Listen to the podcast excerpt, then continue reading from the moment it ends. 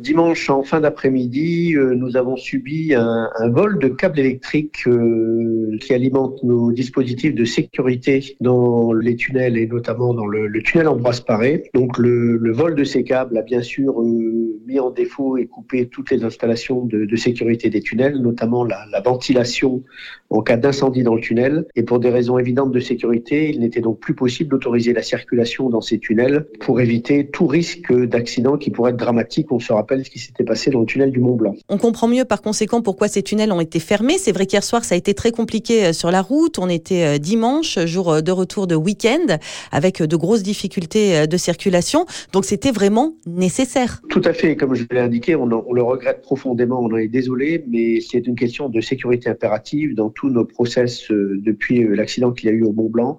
On a des process très stricts en termes de sécurité dans les tunnels.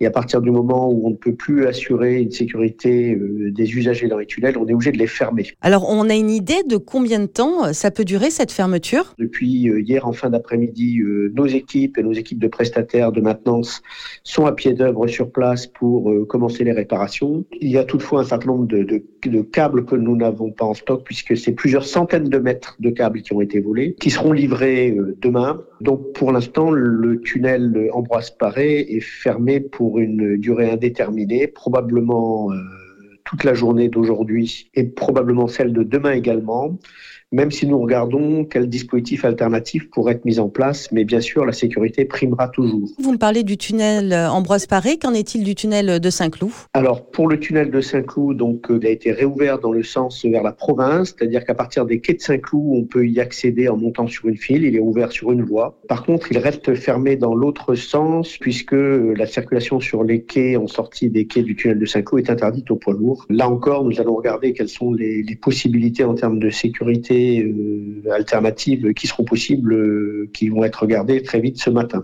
Merci beaucoup Alain Monteil, directeur des routes d'Île-de-France, d'avoir été avec nous euh, sur le 177 Île-de-France. Merci à vous, bonne journée.